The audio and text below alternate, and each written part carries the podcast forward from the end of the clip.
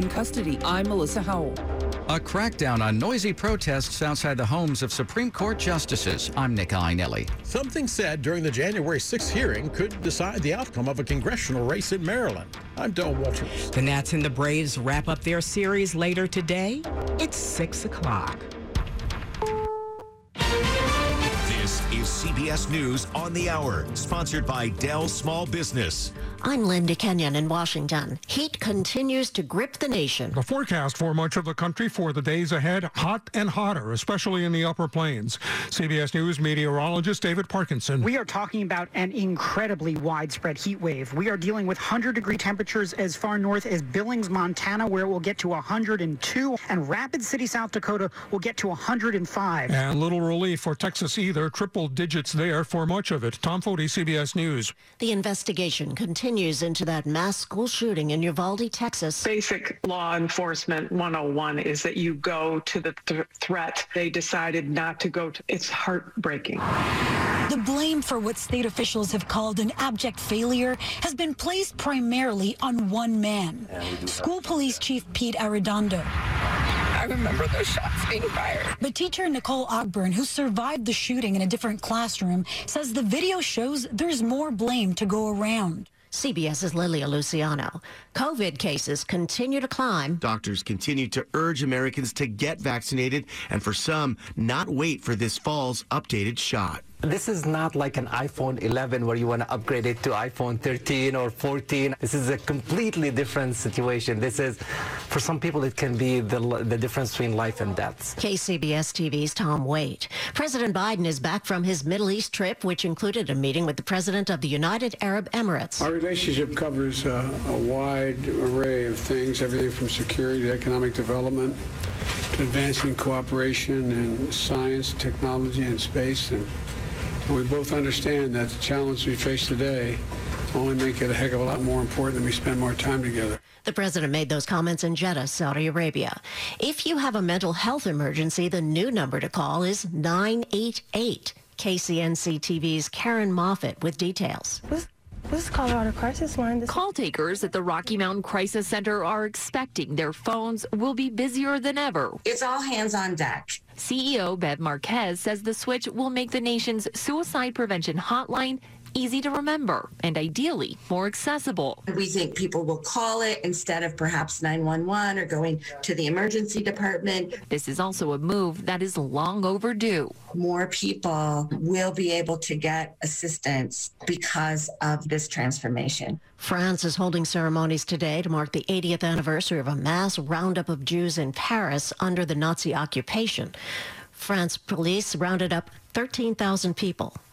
This is C- Dell's Black Friday and July sale is here with savings on top rated business computers with Intel Core processors. Upgrade today by calling 877 Ask Dell.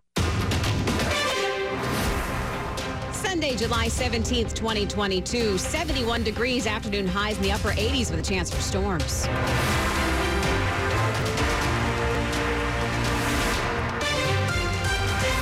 Good morning. I'm Ann Kramer. The top local stories we are following this hour gunfire at a busy nightlife spot in D.C. One person is dead. The two off duty D.C. police officers were on Wharf Street near Sutton Square Street in Southwest at around 9 when they saw that man pointing a gun right outside a restaurant. Clearly, this was a very brazen individual uh, to display a firearm in one of our uh, entertainment areas. D.C. Police Chief Robert Contee said the two officers pulled their weapons and fired at least one shot, killing the gun wielding suspect. Another person uh, suffered a non life threatening graze wound, has been taken to an area hospital uh, for treatment. It is not clear how many shots were fired by police or whether the suspect fired any shots. Police are also working out where the man was pointing his gun. Luke Lukert, WTOP News. Now to Alexandria, where we're hoping to get more information from police about a shooting from around 7:30 Saturday morning. That story from WTOP's Melissa Howell. Two people are dead after being shot over on Century Drive near Duke Street. Alexandria police say a person of interest is now in custody. Police got a call about a burglary.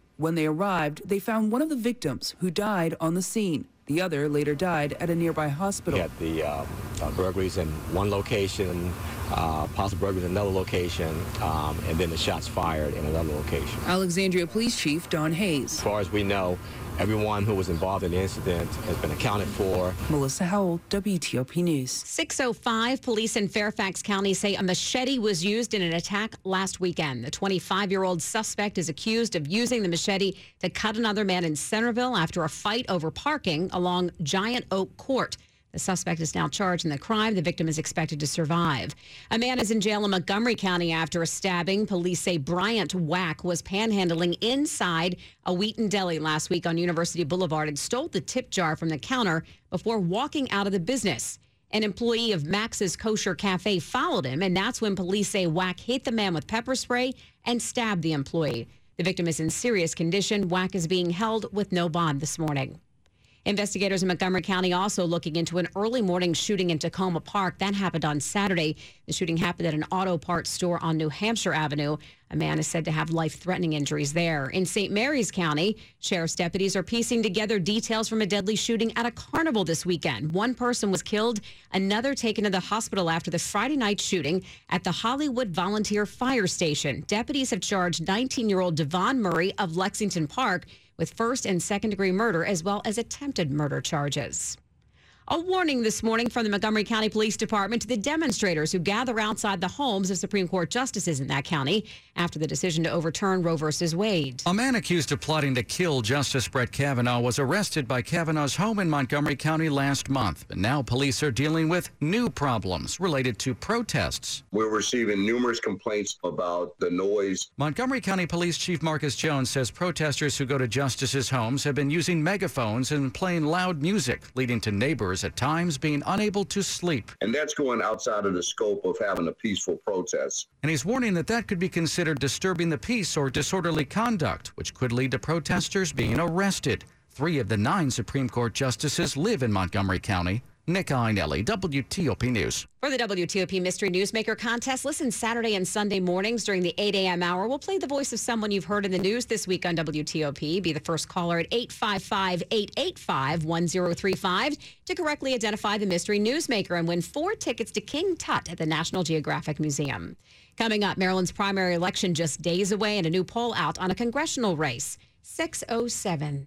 Hi, I'm Jeff Dick, Chairman and CEO of Main Street Bank, here to talk to you about relationship banking. For business owners, it's a serious matter. A good relationship with your banker, your accountant, and your attorney is critical. Knowing your banker will be there for you in good times and in not so good times makes all the difference in the world. Visit mstreetbank.com. Main Street Bank. We bank where you breathe. Main Street Bank, member FDIC. That's the third time you put an offer on a house you wanted, and a third time you lost to a cash buyer.